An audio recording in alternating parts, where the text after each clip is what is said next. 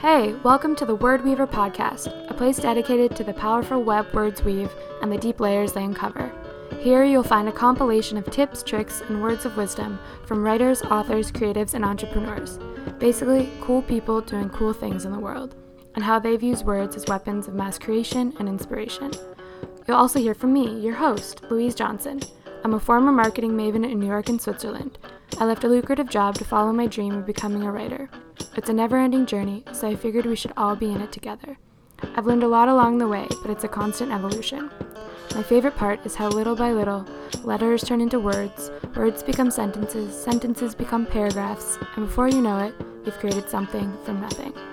And whenever that happens in life, it's nothing short of magic.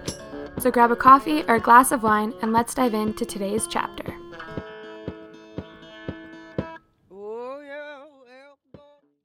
Hello, welcome back to the Word Weaver podcast.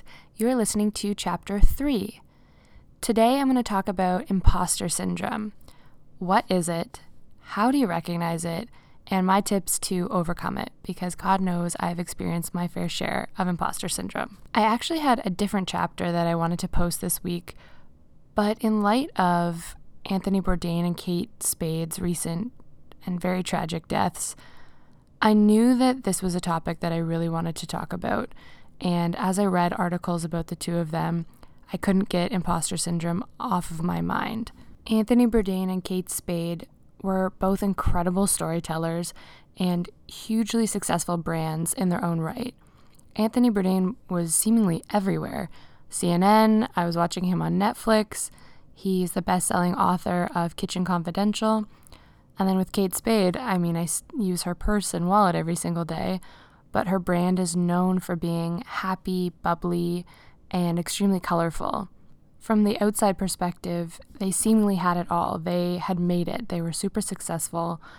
And what struck me was that even their close circle of family and friends all said that they didn't know. They didn't know how bad it was, they didn't know that they were struggling that much in silence.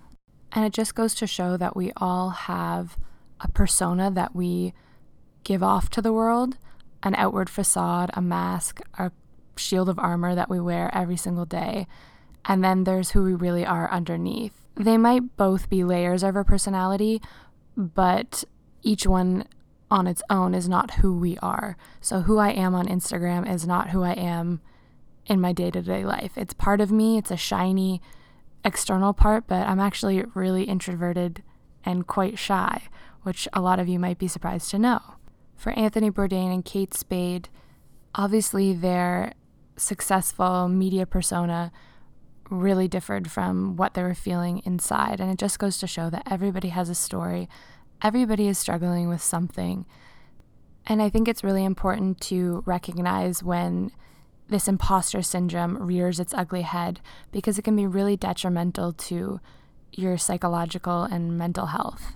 The term imposter syndrome was created in 1978 officially, which is actually pretty recent, but the phenomenon has obviously been going on for decades and decades. They just didn't have a name for it before. I actually read that over 70% of people suffer at least one point in their lives or careers from imposter syndrome. And I'd argue that it's probably 100% of people have felt this at some point in their life or in their career. They just might not have recognized it at that time. The most basic definition is defined as feelings of inadequacy and chronic self doubt that override any feelings of success. High achievers, like Anthony Bourdain and Kate Spade, and writers are usually the most susceptible to imposter syndrome. These high achievers with imposter syndrome attribute any success to luck or outside circumstances. It's never based on their own skill or hard work. And while a little humility goes a long way, you don't want to be bragging or boasting all the time. The difference with imposter syndrome is that it's a debilitating lack of confidence and it can hinder achieving goals and can contribute to anxiety, depression, isolation, frustration, all of those things. Writers fall victim to this the most because it's such a subjective subject. Whether somebody likes your work or they hate it, There is no right or wrong. It's not like a math problem that can be solved. Somebody just genuinely likes it or they hate it. But because of such a wide variety of opinions, it's really easy to fall victim to imposter syndrome and feeling like a fraud and like you're not good enough and somebody's going to find you out. A telltale sign is when people call themselves aspiring writers. It's like they put the word aspiring to cushion the fact that they're calling themselves a writer because they feel like imposters. They're scared that if they call themselves a writer, somebody's going to call them out. There's the misconception that you need external validation from a publisher to call yourself a writer, when the truth is, if you write, you are a writer. Even when I got into journalism school, I remember calling myself an aspiring writer, and one of my professors looked at me like I was insane and said, Why do you call yourself an aspiring writer? And I just said, Well, I haven't published anything big in a literary magazine, and my manuscript's not done yet. So I'm nef- definitely not a real writer like Hemingway or F. Scott Fitzgerald. And she paused and she looked at me again like I was insane and she said, Well, you clearly chose to study the craft of writing. And I said, Yes. You like to read. I said, Yes. Do you write often and do you enjoy it? I said, Yes and yes. Well, then, you're a writer. There's no aspiring, you just are. Ever since then, I've stopped calling myself an aspiring writer. And if you're one of those people, let me be the one, like my professor was to me, who tells you you are enough, you are a writer. And just remember that even super successful authors like J.K. Rowling, I'm sure Anthony Bourdain did as well, suffer with imposter syndrome. Just because you get the external validation from a publisher that fear of being found out as a fraud, that you don't actually know how to write, never actually goes away. You're scared your editors are going to think what you wrote is shit. You're worried that your publisher is going to drop you. Even Maya Angelou, after she'd published over 11 books, multiple short stories, and poems, Oprah looked up to her for advice. Before she wrote a new book, she would say, Each time I think, uh oh, they're to find out now. I've run a game on everybody, and they're gonna find me out. If Maya Angelou thinks like that, it just goes to show that you're not alone. Everybody is just trying to reconcile their different facades and personas and figure things out as they go along. One of the biggest traits to recognize in others, but most importantly in yourself, is crippling perfectionism. I know that Anthony Bourdain and Kate Spade both were huge perfectionists, as are most writers who spend their days worrying about comma placement, plot, character development. Perfectionists usually set really high goals for themselves, but the problem is if they fail to reach them, they experience major self doubt and frustration, often even anxiety and depression. But also, if they do reach those goals, they're never satisfied. They think they could have done something better, or it was just luck. It wasn't anything that they did that contributed to that achievement writer's block is actually a manifestation of imposter syndrome, and it's just an illusion. You think you're not good enough, your perfectionist brain thinks you'll never be good enough, so you just don't write, and everything you write is shit.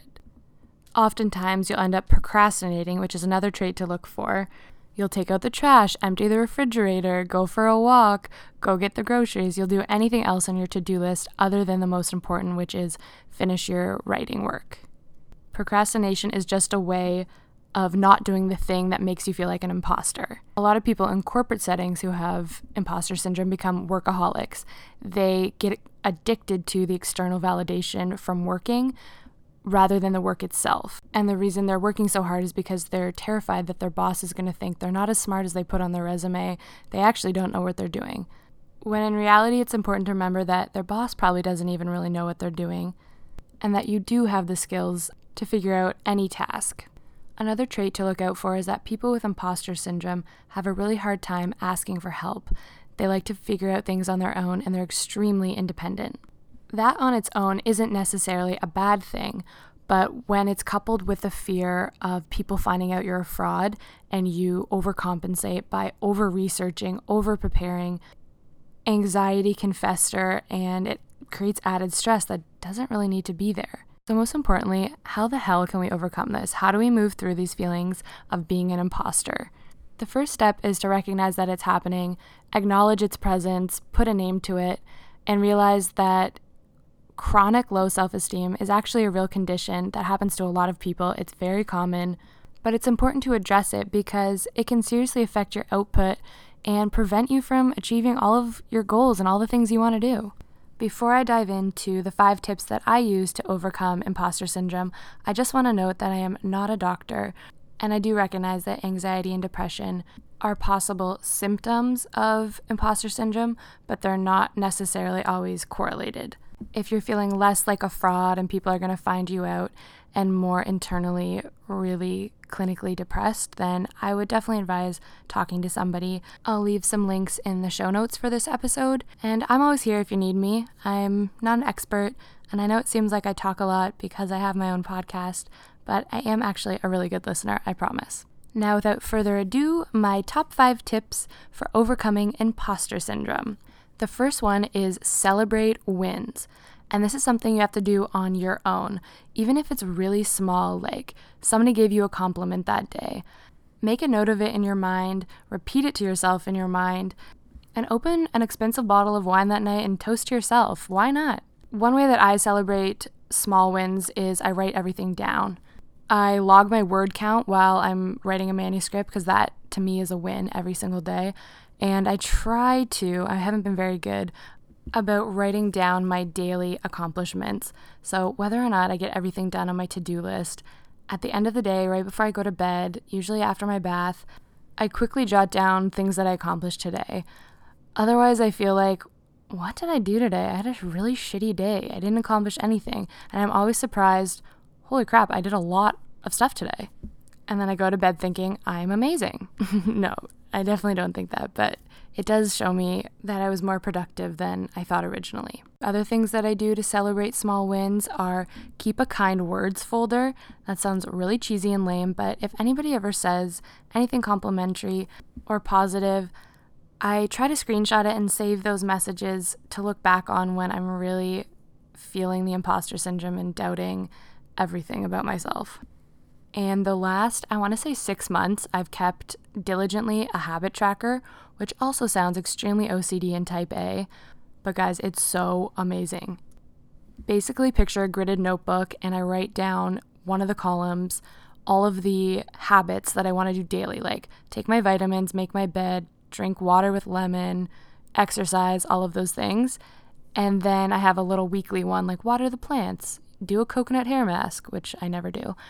Anyway, I color in the different boxes every single day and I look back at the end of a week or the end of a month and I feel so much better about my health, my mental well being, and it really helps me to visualize those small wins. My second tip is to surround yourself with people who feed your soul, and usually that's another community of writers. But it's also people who support you and just let you know that you're not alone. Imposter syndrome thrives on isolation. That's why it's really important to talk to other people who are going through the same things that you are. Part of why I started this podcast is because I wanted to create a community of writers. While it's easy to talk to my sister, my boyfriend, my parents, and my friends, it's a different thing to talk to writers who are going through the same thing that you are. They just understand it on a whole other level. I was at a wedding recently and I switched seats with my boyfriend because I wanted to talk to this girl who's also a writer, and we ended up talking the entire night. And without me having to explain anything, she understood and would take the words right out of my li- mouth, quite literally. We even exchanged numbers and have plans to meet up for coffee here in Toronto because there's still more book stuff that we want to talk about. It's also important to remember that part of surrounding yourself with people who feed your soul means cutting out people who eat your soul. People who drain your energy, who don't support you, who don't lift you up, who don't leave you feeling good about yourself, they probably don't need to be in your life. It's cliche, but it's true. Time is limited. There are only so many hours in the day, and you want to be spending those precious few hours with people who fill you up. My third tip is to act now, right now. In the wise words of Nike, just do it. If there's something you've been wanting to do, but you've been procrastinating, just start. It's so easy to justify not doing it, find excuses to do anything else but the thing you want to do. You can talk yourself out of anything. Trust me, I talked myself out of starting a blog a million times, of writing a book, of starting this podcast. And as a perfectionist, I was worried it wouldn't be perfect, but I launched anyway because if I kept waiting for the right time, I would be 84 years old and podcasts would cease to exist. There's never a perfect time, and it'll never be 100% anyway, so you might as well just go for it. What's the worst that could happen? My second last tip, number four, is disconnect to reconnect. This is something that I try to do as often as I can.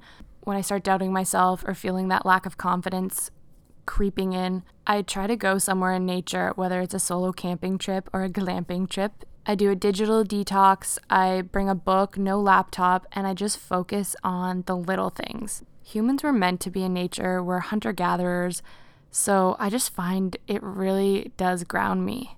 Disconnecting for a little while always puts things into a new perspective. Slowing down, being unhurried, watching the sunset, taking time to thoughtfully prepare a meal or read a book or go for a walk really clears out the cobwebs in my mind, and I come back feeling refreshed and ready to tackle new goals. And lastly, number five, remember why you started. Remember why you wanted to do something as crazy as write a book before all of the distractions, opinions, and self doubt snuck in. I have taped to my wall the reasons why I wanted to write a book in the first place. It stemmed from a love of words and a story that I feel needs to be shared. Another part of remembering my why is a list that I call holy shit moments. So when I got an agent, when I get a book deal, when I see my book on shelf, when I go on a book tour, all of those things, they help me visualize not only my past why, but also my future why. All of these things are a daily practice. If you can, choose small steps towards fulfillment, self care, self love every single day. I know those are overused marketing terms, but they're good ones just to remind yourself that your health and your happiness are number one. Lastly, and most importantly, if you write, you are a writer, no disclaimer needed. Your successes aren't flukes, and you possess all of the tools and all of the skills that you need to accomplish anything that you want in life. Next time you feel even an inkling of imposter syndrome, celebrate your wins, surround yourself with good people who feed your soul, act now, just go for it disconnect to reconnect with the things that actually matter, and remember why you started. That's it for today's chapter. As always, the show notes will be on my website under louiseclairejohnson.com slash podcast. If you like what you heard today and you want to hear more, subscribe and leave a review on iTunes. Let's also be pals on Instagram. You can find me at Louise Claire Johnson, and I have a brand new one specifically for this podcast at Word Weaver Podcast. So you can always see an archive of the episodes, and it's another place that we can chat about all things bookish, or you can comment on one of the guests that I've had on the show. Until next time. I had with words for a while.